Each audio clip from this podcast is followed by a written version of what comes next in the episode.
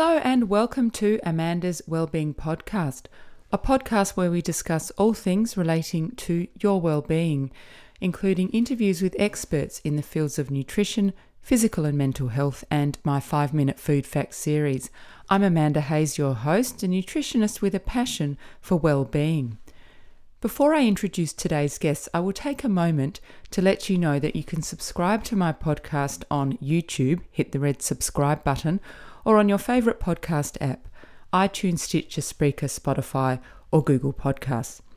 I'll also mention that although I will often be speaking with experts, any information or advice provided in Amanda's Wellbeing podcast is not intended to be used to treat, cure, or prevent injuries, disease, or medical conditions, and is not a substitute for advice from your own health professionals.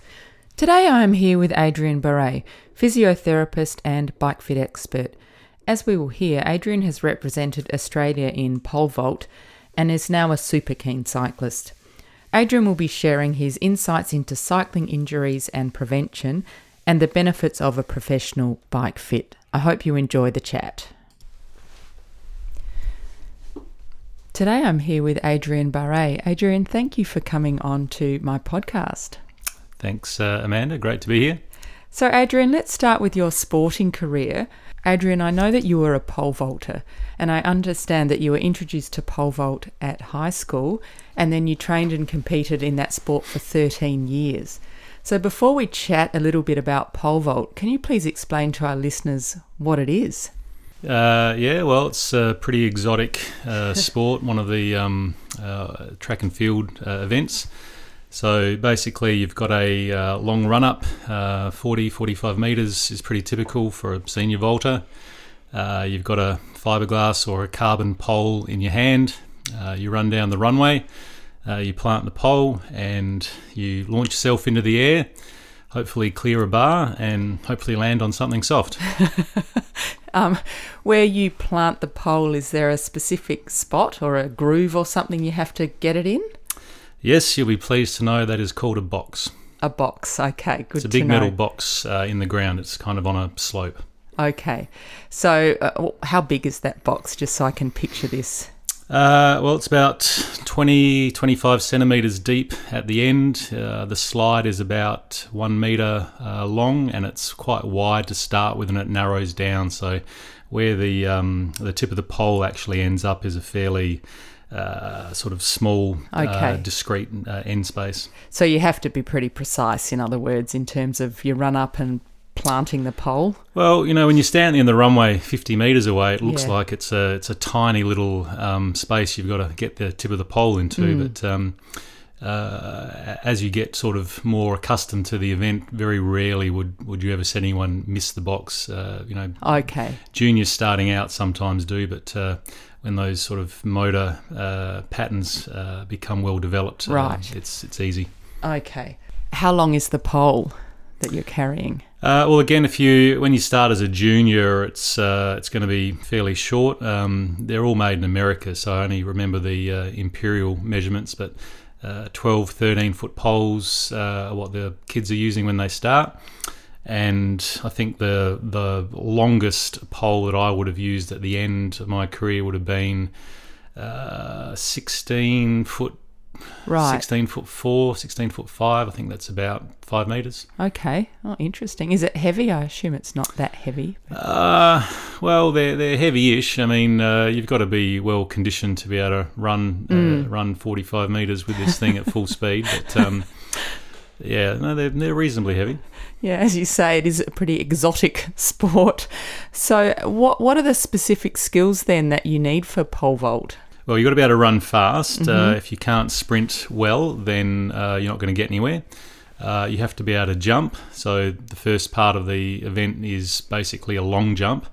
Um, and then once you are in the air, you're essentially a gymnast. So, you've got to employ a fair bit of uh, upper body and core strength to get yourself upside down, mm, mm. and uh, then to be in the right position over the bar and to be aware of where the bar is so you uh, clear it and uh, don't knock it off.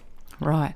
Well, it sounds absolutely terrifying to me, but anyway. it's very exciting. It's a very yeah, I uh, bet it is. It's a very um, uh, sort of motivating, fun activity, and you know I started it not knowing where it was going to take me, and I really, really enjoyed it. Um, got to travel around the world. And um, Adrian, you're tall. Does it help to be tall? Or- No, being tall is actually a hindrance. Okay. Uh, I'm six foot four or one ninety three um, in uh, modern language, and yeah, that's probably on the very end of the spectrum in terms of pole vaulters' height. Yeah. Most of the better pole vaulters are probably five foot ten, six foot, around that sort of mark. Okay, okay. I believe that you competed for Australia in your pole vaulting career. Can you tell us a bit about that and also what your career highlight was? Yeah, I had uh, four Australian jerseys um, or Guernseys. Uh, I think the first first one was uh, in 1990. I was selected as part of the World Junior Championships touring team uh, that competed in the UK and ultimately in Bulgaria. Uh, and that was that was a bit of an eye opener going to Bulgaria. Uh, we competed, um, or the team competed in a uh, city called Plovdiv, and I can't Is it as exotic as it sounds? Plovdiv. Yeah, Plovdiv. Yeah. Um, look, uh, it certainly had its uh, highlights, but as a 17-year-old, uh, being in this, you know, quite uh, seemingly Eastern Bloc uh, city, uh, it was it was a bit of an eye opener. I bet. Yeah. So that was um, that was the uh, first Australian team that I made.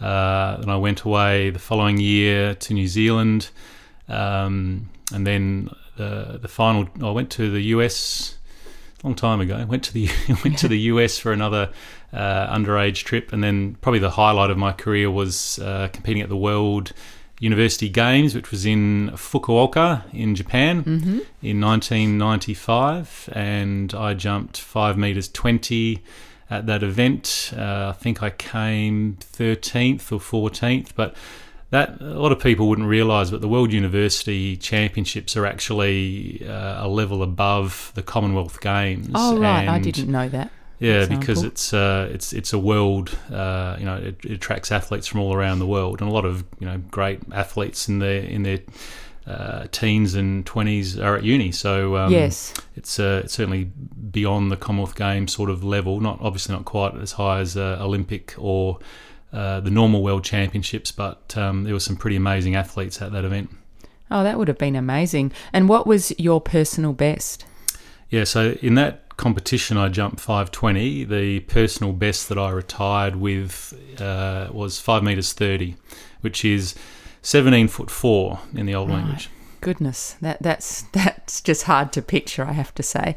Well, I read that recently there was a world record that was set in February this year by Armand Duplantis. Mondo. Mondo. Mondo. So he jumped what six point one seven meters in Poland. That. So what do you think about that? That sounds pretty impressive.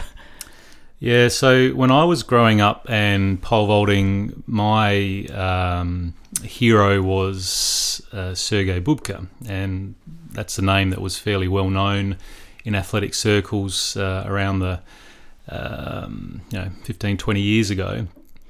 Uh, and we watched this guy break world records month after month, year after year, and you know never never thought that we'd see someone with quite his talent emerge. But um, uh, well, again, but since then, we've seen uh, Mondo Duplantis, who's got a very interesting background because his father, Greg Duplantis, uh, was an American, uh, very, very high level pole vaulter. And I actually competed against him once or twice. Oh, Sort of, he was at the end of his career, and I was at the start of my career on, on some of these international trips. Uh, and so Mondo's got uh, an American father, Greg Duplantis. He's got a Swedish mum. Can't remember this lady's name, but uh, he's elected to compete for Sweden, which was an Oh, interesting yes. decision. Uh, but he now is, uh, I think he's 20 years old, and he's already broken. He actually has broken the world record twice in the last Oh, month. that's So he jumped- extraordinary. he jumped the one that you just talked about Mm-hmm. in Poland, and a week later he broke the world record again by uh, an extra centimetre. So wow. um, he is kicking goals at the moment. Where do you think that the limit of human potential is with pole vault? Yeah, so when when Sergey was jumping, uh, we as a pole vault community always believed that he had the ability to go higher than what he actually finished with. Uh, I think his final world record was 614 or 615, and we, we kind of figured he might have been able to jump 630. Wow. Uh, and if you have a look at some of the slow motion replays and um, you know, still shots from Mondo's recent world records, and you look at we look at hip height, how high you get your hips over the bar. Um, if you if you stop some of that footage, uh, you'll see he's got at least 15, 20 centimeters uh, of center of gravity height over the bar, so he could push the world record to six six meters 30, 640. That's that's unbelievable. What is it about him? Do you think is it is it physiology, mindset? Oh, it's probably all of those. Well, my understanding is that both his parents were elite level athletes, Right. so he's obviously got Genes. some good heredity there. Um, but he's been pole vaulting. He's been pole vaulting since he could walk. There's Oh, there's see, plenty yeah. of videos of him, you know, a bit like Tiger Woods hitting golf balls since Mm. he was three or four years old. Uh, Mondo was jumping, you know, when he could when he could run. There was a little pole, and he'd run and jump into a sand pit, and you know, jump into a little homemade foam pit in their backyard. So he's just grown up with it, and I guess. I guess they've found the right balance of having parents that can coach, um, that are providing, uh, you know, all the technical skills that he needs and the, the right motivation, but without pushing him too hard. And he's, Yeah. he's, he's just found that sweet sweet spot. Yeah. Well, that's very interesting because I mean, most kids would not be exposed to pole vault for one, No, um, and secondly, that he's you know got the parents who encourage yet don't push too much. It sounds like That's he's right. got you know the right balance going on there. So, Adrian, if we move on now to your professional career, you studied physiotherapy at university. You worked in several clinics and established your current clinic, um, Podium Physio, in 2018. And I believe you also undertook some postgraduate study, a Masters of Advanced Clinical Physiotherapy in Sport. So, why did you decide to extend your studies and, and do the Masters? I've toyed with the idea of going back to do further physio study uh, several times over the course of my career. It's pretty common for physios to go back and do a master's fairly early on. I think, uh, well, judging from my experience with the cohort that were in my class, most of them were in their early 20s. Right.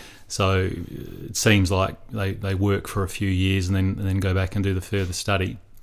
Um, I I guess I just came to the point where I realised a I'm probably halfway through my working career, and uh, b that after 20 years, um, you know, I finished my undergraduate degree in 1994.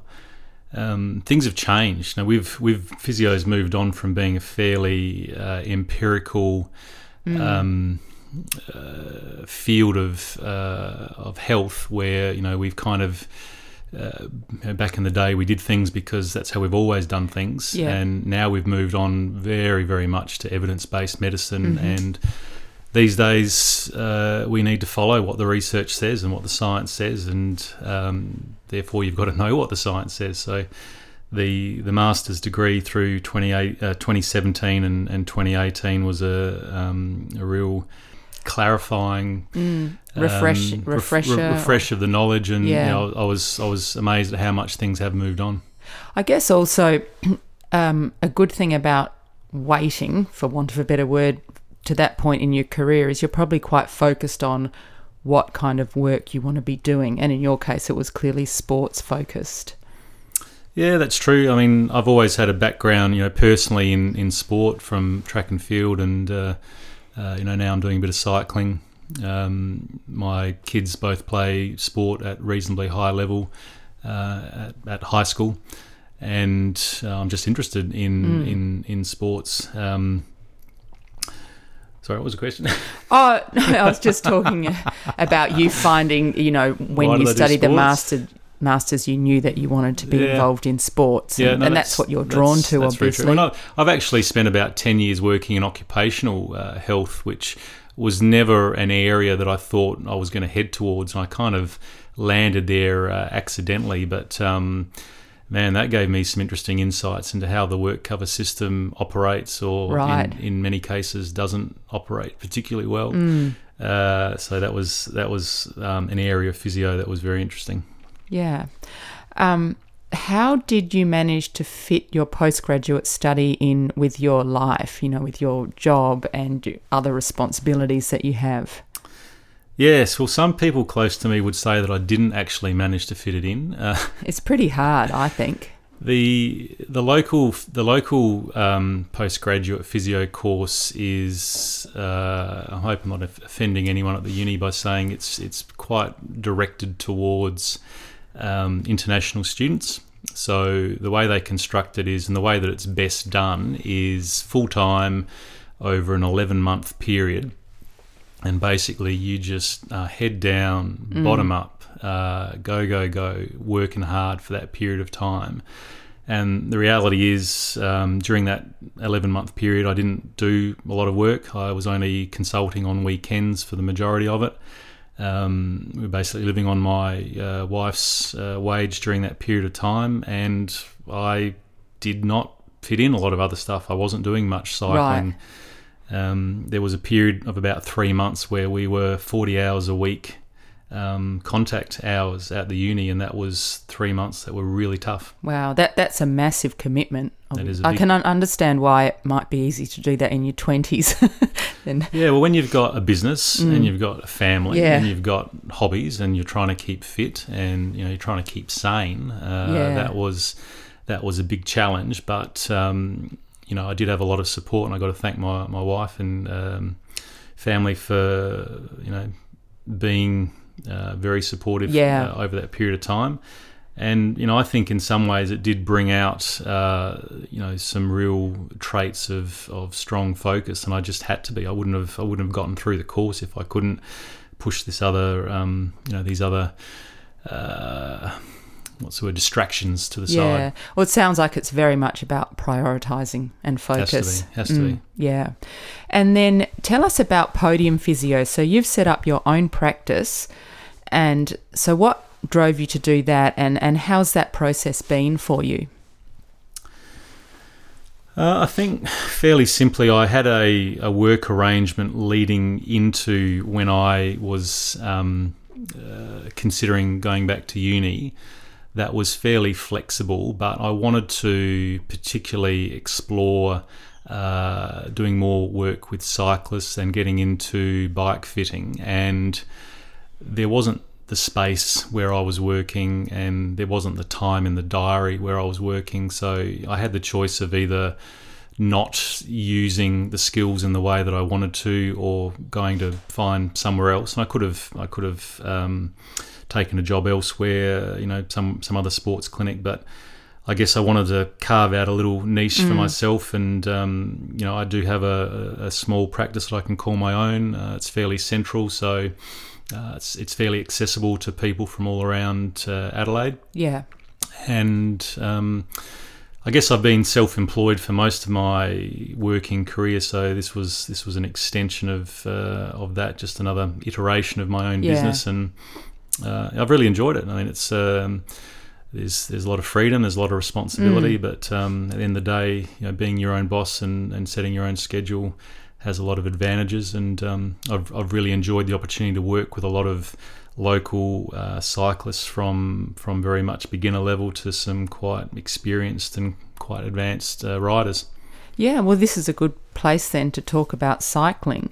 So, after you um, stopped uh, thrusting yourself into the air over a pole, your main sport became cycling. So, what is it about cycling? What drew you to cycling? I, I retired as a pole vaulter at the age of 25, and there were quite a few years where I actually didn't do much physical activity at all. Uh, and I look back on those photos from those times, and I think, hmm, that's not quite not quite the image I was hoping for. Uh, but yeah, I didn't. I didn't ever plan to become a cyclist. Uh, I think I started riding. I, I, bought an old bike, second-hand bike from a from a local bike store, and just started commuting to work because I knew that I'd let my fitness drop, and I was just looking at simple ways to uh, reintroduce some some activity into my life, and yeah, it just kind of really grew organically. So mm, I went mm. from commuting to uh, I bought a, a, flat bar hybrid bike and just started to venture up into the local Adelaide hills and really enjoyed that challenge. And I think, uh, well, I know that a really defining turning point for me in terms of switching on a bit of competitive edge was um, starting to watch uh, the international cycling on Eurosport in 2015, and in particular, watching the Giro d'Italia that year, which was kind of the first time I'd ever watched a, a cycling grand tour. And I was just um, blown away by the athleticism Yeah. of these guys, and I was really inspired. Um, you know, partly because you know, some of these guys were older in their, you know, mid to late 30s, some of them even approaching 40. Um, but I just really enjoyed watching, you know, these attacks and these uh, courageous um, breakaways, uh, these these mountain stages. Um, yeah, it was uh, it was awesome. Yeah, it it is an amazing sport, isn't it? And there's there's a lot of tactics and things in there that until you actually start cycling, you don't really know about. Well, I certainly didn't, and I still don't know a lot about it. But it is a lot more exciting to watch than than you would imagine, isn't it? Yeah, I I never would have appreciated how much uh, of a team sport it is because you see you see one person at the end of the day standing on the podium, but there's seven, eight, nine in the team that have that have got them into that position. And yeah, now that I've been watching cycling and being involved in cycling for you know five years, I've got a much better appreciation of how that all um, how that all uh, comes together. Yeah. Well, um, in terms of your own cycling, do you have a highlight or a memorable moment that you can tell us about? Something you've, you're proud of achieving or enjoyed, or Yeah, look, I've I've competed. Uh, well, competed is probably not the right right word. I've participated in a lot of um, rides uh, around uh, South Australia and and interstate. So I've done three of the uh, L'Etape uh, Australia rides, which have all been in um, the snowy mountain regions i- in New South Wales. Uh, I've done uh, a lot of the um, uh, Bupa Challenge rides, or that's you know the Westpac Challenge ride this year that are, are on during the tour down under. Uh, but I'd have to say that the I've got two cycling highlights um, so far, and they've both been overseas. So the first one was in 2017. My wife and I went to ride through Italy, and we had three days uh, in the Dolomites, and that is truly God's country, the Dolomites. how beautiful. Mm. I would be back there in a heartbeat. It was just uh, extraordinary. Um, and you know the cycling there is just amazing, and uh, you know it's it's a little bit different to cycling in and around Adelaide. Um, I think the, uh, the the other traffic is a lot more courteous towards cyclists. Um, I they're- guess they're just very used to them. they're much more accepting of it. Um, yeah. But we we cycled up some amazing mountains. Uh, we did the Stelvio Pass on my wife's 40th birthday, Oh, which was fantastic. which was just uh, completely surreal. We we had uh, a bottle of prosecco waiting for her at the top. Um, we've got photos of her popping this cork at 2,700 meters in the air. Uh, I cycled up the Mortirolo and the Gavia Pass uh, in one day towards the end of that ride, and that was four and a half thousand Oh meters of climbing. And when I finished that ride, I had not one kilojoule of energy left in my body. Amazing. Um, the only thing I had energy left to do was to drink the massive hot chocolate that was waiting for me in the refugio at the top of the Gavia. But um, I was absolutely spent. I've, I brought home a tiny little rock um, from the top of this Gavia climb, which just reminds me of what I achieved that day, and it sits on my um, on my windowsill. So whenever I'm having a tough day. Uh, I just look at that rock and think, no, it was never as hard. It's never as hard as what I did that yeah. day. Oh, that's great inspiration to have that. Would Hmm. you ever want to do that again, or is it one of those I've, I've completed that now and Well, you know, with Strava, uh, you see you see your times, and you, you, you think about, oh, I was a bit slow around that corner, or I stopped and waited and had a drink at that that spot, and maybe if I hadn't stopped and had a drink at that spot, um, yeah. Look, I'd, I've I've cycled in Italy and I've cycled in Spain. I'd probably you know the next obvious thing to do would would be to go to France and tackle some of the big yeah, climbs there. yeah. Oh, well, that's one of the great things about cycling as a sport. There are so many amazing places you can go. Mm. yeah, and not just through Europe. You know, we've we've been watching uh, some of the climbing in um, uh, Colombia, and uh, we've looked at some of the climbs in you know uh, the US and uh, Colorado. I think is a great place Oh, to yeah. to cycle. Um, you know, Hawaii has got some amazing climbs. Uh, so there's you know lots of areas around the world. And in terms of, you mentioned before the tour down under. So we're pretty lucky here in Adelaide. Every January we have the uh, tour down under, which is part of the UCI World Tour. And there's a men and a women's tour, which is great. And it does attract some of the best names in international cycling. And this year, the men's winner was Richie Porte, who's an Australian. It was his second time that he's won it. And the women's was Ruth Winder from the US. Um, so when the Tour Down Under's here, they have community rides that you can be involved in. And I think you mentioned that. So have you, um, you've been involved in the Tour Down Under, have you? yeah, look, way? I've done I've done f- I think five of those um, community rides. I didn't Mm-hmm. I didn't actually ride this year, but I've done five uh, in the past. Um, I I mean I, I'm not uh, I'm not officially involved in, in the in the tour because they.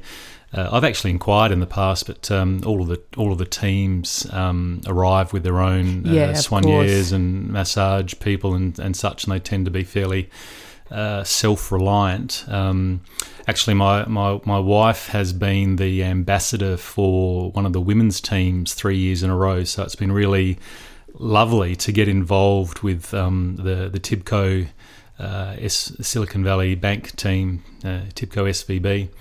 So we've got to know the team owner Linda Jackson very well, and we've seen the um, the girls on the roster. They've come over for a barbecue at our place. Oh, fantastic. um, three years in a row, and uh, you know we've well, my wife in particular has been involved in you know helping chaperone, and my daughter helped to babysit the uh, Mm-hmm. Oh, director sportifs. Uh, young young son uh, this year, so yeah, we've we've tried to get involved and um, get amongst the uh, you know the women's the women's Yeah, race. that's great. Uh, the women's event as much as uh, the men's. Yeah. And with the women when they're here, or, or the men, what do you have any feedback? What do they think of the course? What do they think of riding in South Australia? Look, it's fairly well documented and well known that the uh, the international riders love um, coming to Adelaide because uh, otherwise they'd be in you know in the middle of winter in the northern hemisphere. Um, one thing that's quite rare about this this ride or this race is that they stay in one base for the entire period of time, so they don't have to go from hotel to hotel. And that's you know anyone who's travelled understands that packing and unpacking is just a major impediment Pain. Mm. impediment to enjoying yourself. So these guys and girls can just sort of unpack, be in the one spot for a week or two. Know, some of the riders come out before Christmas, and uh, you know, particularly the Australian-based ones, they're out here prepping from you know late December onwards. But um, Yeah. they just love being in the one place. They they love seeing all of the uh, the scenery and. Um, it's good to see also they get involved in some of the community Mm. um, issues. Like you know, there was there was at least a few of the teams that went out to some of the areas that were hit by the bushfires Yeah, and did. and did um, you know community uh, events, visited schools and stuff like that. Just uh, did a bit of um, media and PR work, and you know, they didn't have to, but they chose to. Yeah, it's actually a wonderful time to be around in Adelaide because you see these great, fabulous groups of cyclists everywhere. And I remember one year I was riding when I just got back into cycling, and I'd been on a long ride with a friend, and I was pretty tired, and I was going up a little hill. And a team of um, cyclists came up, and one guy put his hand on my back and pushed me up. it was hilarious. Um, Anyway, so cycling, you love it. And in your uh, clinic, Podium Physio, you do a lot of um, work with cyclists. You work in uh, treatment and prevention of cycling related injuries and you do bike fit. Can you tell us what some of the most common cycling injuries are? Yeah, so if you look at the research and the statistics on cycling injuries, it's it's nowhere near as well documented as uh, running injuries are, but um, still we have a we have a bit of information. And uh, low back pain seems to be very common. Uh, knee pain is probably the second most prevalent uh, injury or problem in cycling. Um, and I certainly see a lot of people, uh, bike riders, coming in with those issues. But um, I tend to see a lot of people with neck pain as well, which is kind of it's kind of due to their occupational stress. You know, we spend a lot of time in front of computers. um, and looking at screens, and you know then you combine that with a very awkward position that your neck is in when you're cycling. Yeah. You, know, you essentially you have your neck extended 45 degrees the entire time you're on a bike. Um, so no wonder that people have uh, neck problems there, but. Uh, saddle discomfort, very very common. It's very it's a very tricky issue to to get around because obviously it's a fairly uh, intimate area of the human body, and Yeah. um, you know there's so many factors involved there. It uh, it might be a bike uh, positional thing. It might be requiring a different saddle. Yeah. It might be adjusting where the saddle sits. Um, you know, it might be something that has to happen off the bike. I mean, pelvic floor physio is a is a emerging area of um, uh, treatment, which is you know fairly specific and requires a fair bit of specific training. Yeah, I, I mean, I've tried lots of saddles over the years, and finally I've found some that work. And the thing that surprised me is I thought, oh, I probably need a really big, spongy, wide one, but actually, what I needed was a very narrow one. it was more comfortable. I think that's a, a common um, a, a common misunderstanding that uh, you know the more plush the saddle, the better. But what you'll find is with a plush saddle, you tend to have more rubbing. Yeah. um, and more surface area just means more skin contact and more potential areas for um, for trouble. And uh, yeah, so generally, what what works best is a is a, a, a less plush saddle, but you, you need to have a good chamois, a good chamois in your bike bib, uh, bib shorts. Yeah, that's the spongy bit in the bottom of your bike shorts for anyone that doesn't know. Yep. What are some exercises that you would recommend that you think? I mean, obviously there's a lot, but um, maybe just pick one or two that you think would benefit most cyclists. Wow, one or two. oh. God, all right. Um, I, th- I think a lot of cyclists that come in, particularly with knee pain, I'm I'm frequently surprised at just how much they actually lack strength in their quads, hamstrings, and gluteal muscles, despite the fact that they can propel themselves quite adequately on a bike. Um, if we test them in the clinic with things like a, a single leg squat or a step down uh, from a, a raised step or a single leg bridge, um, a lot of people really struggle with that. So those are the sort of exercises that I'm trying to get people to work Yeah. on, just to build up the capacity of those uh, those muscles.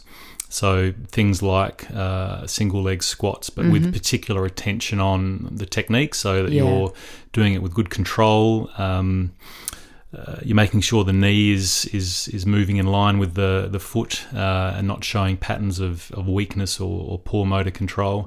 Uh, single leg bridging. A lot of people get hamstring cramps early on, and but Oh, you know, right. That's really just an indication that your glute muscles are asleep and your hamstrings are, needing to do too much. So. Uh, those are probably some of my most commonly prescribed exercises. Uh, I give people crab walks, which are side stepping with elastic band around the Oh, feet, uh, and that really helps people who've got patellofemoral joint problems because it strengthens the uh, the muscles around the hip that sort of set up the the um, the direction of movement of the thigh as it uh, sort of uh, goes up and uh, moves up and down during a squat or during a pedaling action. So complementary exercises clearly are very important then, from the sounds of it. Yeah, well, you know, most people that ride a bike, they, they just like to ride a bike, and Yeah. uh, you know that's that's fine. But um, if you want to cycle at a higher level and and avoid uh, minim- minimize or mitigate injury, uh, you really want to start incorporating some conditioning. Um, and a lot of cyclists just don't have the time. Yeah, don't- it's always don't have the inclination. But Mm. um, you know, if you can fit a couple of short sessions into your week with some of these exercises, it only has to take fifteen or twenty minutes. Um, you can do a lot of it with body weight only. Uh, I think you're better off having some resistance equipment like uh, barbells and, and dumbbells or kettlebells. Um, but you can do a fair bit with, with body weight only. It doesn't have to take a long time, but it's got to be done consistently. Yeah, and I guess correctly in terms of um, the mo- motions and things. Good technique, yeah. Mm. So, if we move on then to bike fit, can you tell us why bike fit is important in reducing the likelihood of injury? Uh, well, I think uh, when most people buy a bike brand new, they'll they'll have some kind of uh, at least frame size fitting from the bike shop, and you'll get uh, some degree of actual bike setup according to your um, you know your body measurements. But the difference between what happens in a in a shop is you'll generally get fit to a formula um, which is fine because I use a basic formula as a starting point as well. But what that doesn't account for is do you have any pre existing injuries? Uh, do you have any ongoing sort of weak areas? Uh, often, if your body is out of proportion, if you've got it sounds a bit weird, if you've got you know slightly longer arms or shorter arms or a long torso mm. or a short torso, uh, if you've got any stiffness around the hips or issues um, with the way that you walk. So if you if you walk, for example, with your feet out toeing 15, 20 degrees, but you've got your pedals set up so your feet are pointing straight ahead, uh, you've got a mismatch there. So you've, got to, you've got to take all of that stuff into account. Um, and I guess as a physio coming into the bike fitting area, what I predominantly do is work with people that have got pain or injuries because either they're lacking conditioning or they've made some training errors or mm. the, the, the bike fit that they've got initially um, just didn't serve their needs. And I guess the other category is people that have bought bikes second hand. Um, you know, and they just think, oh, well, that's round about the right size, yeah, and we'll worry about it. that's worry me, about it. isn't it? Yeah, well, for my TT bike, you're not you're not the only one. Um, you know, you save a lot of money buying a bike yeah. second hand, but you don't necessarily get the bike that's the correct size and it's fairly unlikely that you're going to get the bike set up for you exactly as you need. So that's when a bike fit can be particularly useful. And Adrian, how did you qualify um, to to be able to do bike fits? Well, there's no there's no um, rules about uh, who can and can't do mm. a bike fit. Uh, I mean, when I first started doing it, I didn't have a lot of particular qualifications or experience, but um, you know, I had 20 years of physiotherapy background and a, and a clinical reasoning mindset. But since then, I've done uh, a course with uh, Damien Oldmeadow, who's based in Perth, uh, who's been bike fitting for a long time. He's a uh, very um, uh, well known uh, physiotherapist and bike fitter over in Perth. I've done further study with Paul Vicentini in Melbourne, and I actually went to uh, Germany. Where was it? Where was it? Where was it in Germany? Munster. Munster. I went to ah, a. There's a university there, isn't yeah, there? Yeah, it's a university town. I went to mm. this uh, bike. They didn't call it bike fitting. It was like cycling optimization course uh, at the end of 2018, and that was that was pretty spectacular because they had uh, you know the creme de la creme of uh, bike fitting and a lot of technology companies. You know, the, the stuff that's available out there if you go hunting, uh, quite incredible. But um, this was a four day course over a weekend uh, late in 2018, so we came back with a lot of good information and mm. resources mm. after that. That's why I asked the question because I thought it's extraordinary that that even exists. You know, a four day conference all about bike fitting. It's mm. amazing. It just shows how nuanced it can be, doesn't it? Yeah, yeah, absolutely. Yeah. And what are just pick a couple of the common adjustments you might make to somebody's bike? What I mean, what what are the things that people often get a bit wrong? Well, there are so many things that you can change uh, on a bike, from you know the pedals right through to the handlebars.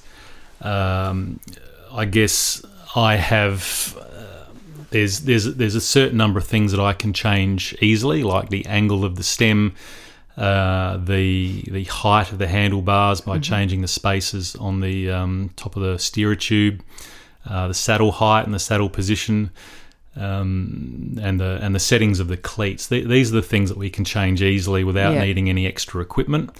Um, if you've got someone who's just really out of whack and you know, things are clearly, you know, the bike's the wrong size or the the components on the bike are just not appropriate. Um, then we've got to start directing people towards some additional purchases, and uh, you know we might need to get a different stem or different type of cleats, or um, sometimes we're we're accommodating leg length discrepancies, and you need to put oh I see uh, mm. shims or spaces uh, around the cleats to to lengthen the leg. Mm. Uh, have you ever um, said to someone, "You just need to get a new bike, mate"? it's all wrong, or not really? Uh, I do. I do make that comment occasionally, um, but uh, you've got to be a little bit sensitive to someone's. someone's um, you know how they feel about the bike and the way Yeah. it came to be in their life if it's a, if it's their dream bike or Yeah. um, you know sometimes also you know there might be some sensitivity in relation to the to the person that sold them the bike you know they've, they've put a lot of trust and faith in, in a Yeah. bike shop or a friend who's handed a bike down and you can't just go charging in and tell them that bike's rubbish or No, uh, no, it doesn't fit not, but um but- yeah you know I, I approach that with sensitivity Yeah, yeah, that sounds very wise. Um, and Adrian, because you're a physio and this is a wellbeing podcast, I'd like to have a little chat about the link between movement and well-being. So it's pretty well accepted that um, movement benefits physical health, and I'm just interested to hear your perspective on this. So, for example, this is a basic question, but why do you think it's important for people to move? because you'll die otherwise um, It's a pretty compelling reason. Look, I think uh, if, if you just put the sort of higher level cycling aside for a moment, um, you know, we increasingly live in a sedentary society. Uh, we, the majority of us are working in front of a computer. I mean, my job's one of the few I think that I come across regularly where I spend equal time on my feet and equal time on a chair. But uh, most of us, majority of us these days are sitting on a chair for the, for a lot of the day, and then we drive home and then we sit on the couch. Yeah. Um, so if you don't if you don't engineer some movement into your day, then uh, you're going to you know you're going to suffer. And I think that um, I I probably wouldn't call it just movement. I'd call it physical activity. I think it is it is such an important part of physical health and the research these days is really pointing so strongly towards um, physical activity being important for mental health. Yes, it is. Um, in my little clinic, uh, I'm amazed at just how much time I spend counselling people uh, in relation to other contributing factors to their injuries, not just not Mm. The just their physical. um, the physical side. Yeah. But uh, we we need to we need to keep moving. We need to keep uh, physically um, healthy, and if we don't maintain those habits, uh, you know, we're going to succumb to the screens. And you just have to look at uh, you know how teenagers spend their time. Um, I've got a 15 year old and a 17 year old, and you know the countless hours they spend just lying on bed. Uh, Yeah. Or sitting on the couch staring at one or two or three screens simultaneously is Yeah, uh, is no, horrendous. I've- the same same issue with mine. As much as we try and prevent it, it just you can't. I don't know. You can't be across everything all the time. yeah. In terms of movement or physical activity and cycling, what is it about cycling specifically that's um, a beneficial form of movement?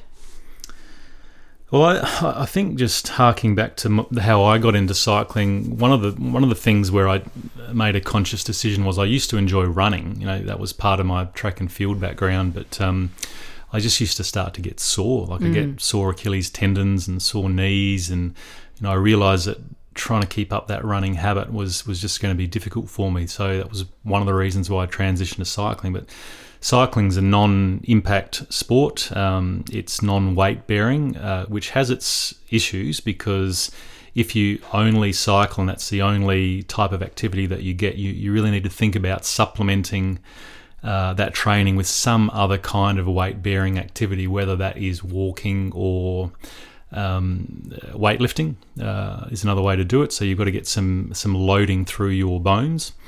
Uh, but coming back to cycling, it's it's a sport or it's an activity where you can enjoy it at any age. I'm I'm Yeah. riding with guys, you know, that are regularly out there in their 60s, in their 70s, and I know that there are other cyclists out there in their 80s and beyond. And Yep. you know, as long as you're confident being able to control the bike, and um, if you can if you can deal with the you know potential dangers on the road, uh, it's an activity that you can continue with throughout the whole lifespan.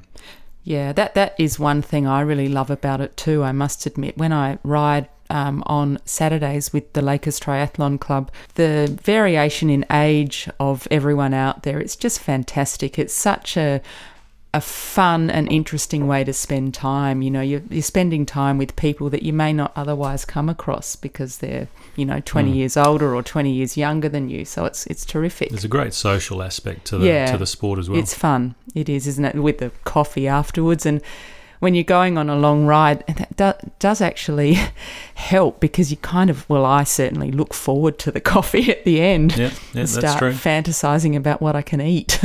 That's true. Yeah, a lot of a lot of uh, cyclists enjoy a bit of indulgence afterwards, and Yeah. uh, I must admit that I I can be a little bit loose with my diet. Uh, because I cycle so much, Yeah, um, and I've got yeah. a I've got a large energy expenditure, so um, that affords me a large energy intake. Yeah, well, that's that's a definite bonus. And talking about long rides, Adrian, how would you feel yourself on a long ride?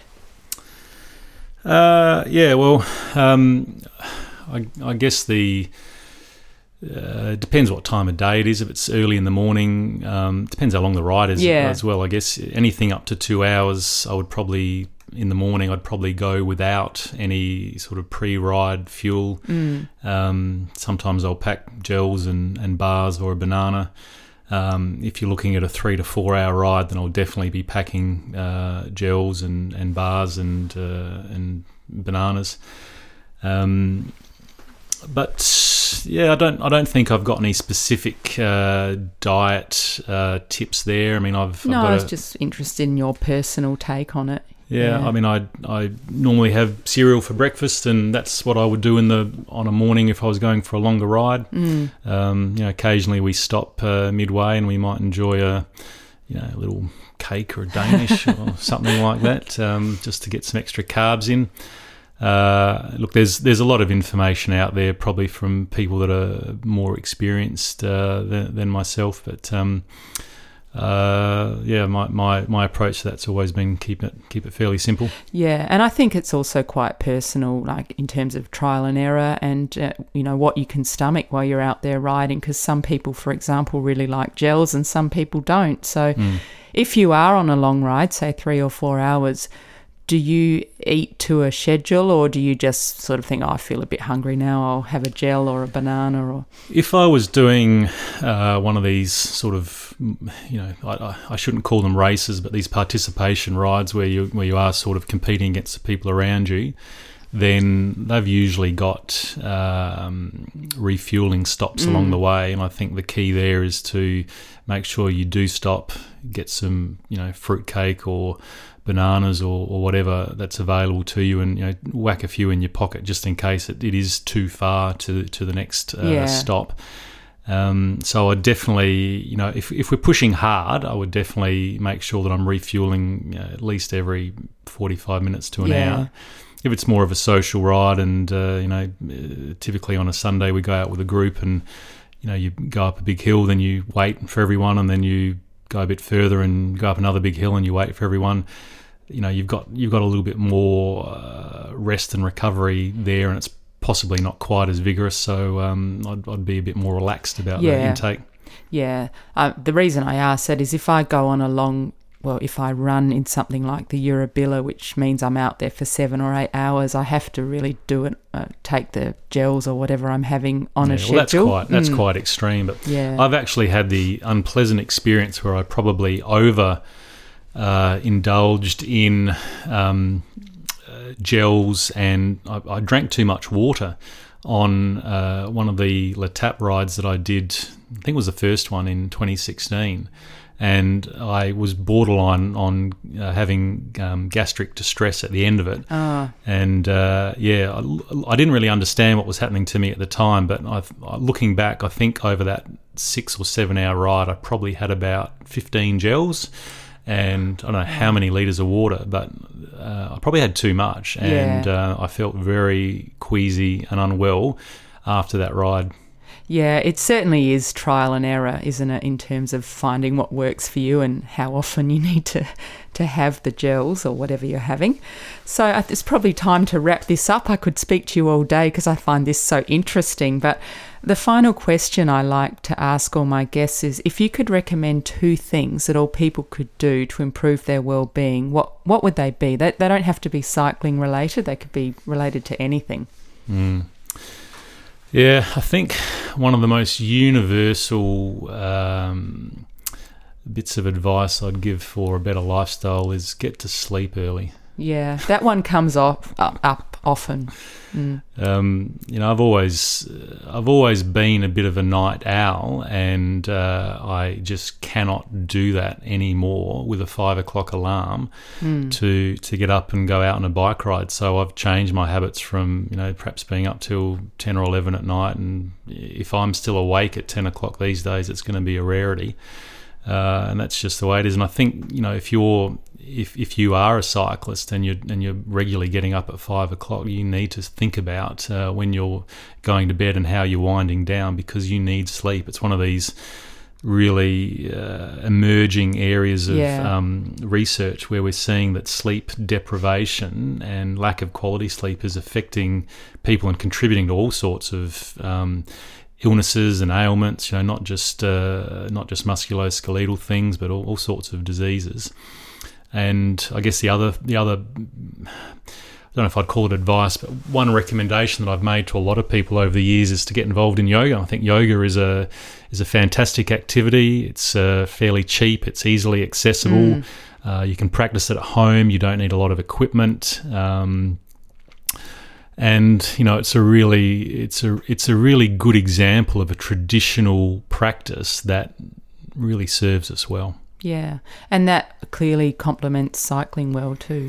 Yeah, cyclists get very stiff because it's uh, it's a very repetitive activity in a very fixed position, and yoga takes you out of those positions and, and gives you the opportunity to avoid those uh, restrictions and, and joint tightnesses and muscle shortening. So. Uh, you know, it's another area where cyclists fall down. They just they just ride the bike and then they ride Yeah. the bike a bit more. But um, you know, if you're not trying to correct some of those uh, postural um, uh, issues, then you know eventually you'll get to the point where you can't get out of that position. That wouldn't be a very easy position to be stuck in, would it? No, Bent over. Um, and Adrian, if people want to um, follow you or um, find your practice, what's the best way to do uh, the practice is currently um, based in St Peters uh, on Payneham Road. Uh, I am, or my website is www.podiumphysio.com.au. I've got a business Facebook page. Um, if you looked up Podium Physio on Facebook, you'd find it there. Uh, I've got a blog on my um, on my website, which I try and update regularly. I've just actually added something this morning. oh, what that. was that about? Well, um, I have a little project where I've been constructing a homemade bicycle stand. Ah, And uh, I've, after two years of experimenting with it, I've actually put it uh, up on a few different places for sale. So I'm, cool. I'm, I'm looking at whether I can actually commercialize this. So I've taken a, um, a hardware shop sawhorse and I've uh, made some additions to it. And it's basically a, a cheap and cheerful version of a bike stand instead of paying 100 150 $200 for something off the uh, internet. Oh, that sounds fascinating. I'll, I'll put links to all of that in the show notes. So thank you very much, Adrian. Welcome. And that was Adrian Barre chatting about all things cycling. I've had a bike fit with Adrian on my time trial bike and I can thoroughly recommend it. Because Adrian is a physiotherapist as well as a bike fit expert, he brings all those skills into the fit room and he was able to take, for example, my sore back into account. So it was really worth it. And as I mentioned, I will put links to his practice and everything in the show notes. So thank you for tuning in. You can subscribe to my podcast, Amanda's Wellbeing Podcast, on YouTube. Hit the subscribe button, and while you're there, click on the bell to be alerted when new episodes are available. You can also subscribe on your favourite podcast app iTunes, Stitcher, Spreaker, Spotify, or Google Podcasts. And you can follow the podcast on Twitter, Instagram, and Facebook. Direct links to all social media can be found on the subscribe page of my website at www.amandaswellbeingpodcast.com. If you would like to contact me, you can send me a message via the contacts page on my website. And please feel free to suggest topics you'd like to learn more about and I'll do my best to deliver that to you.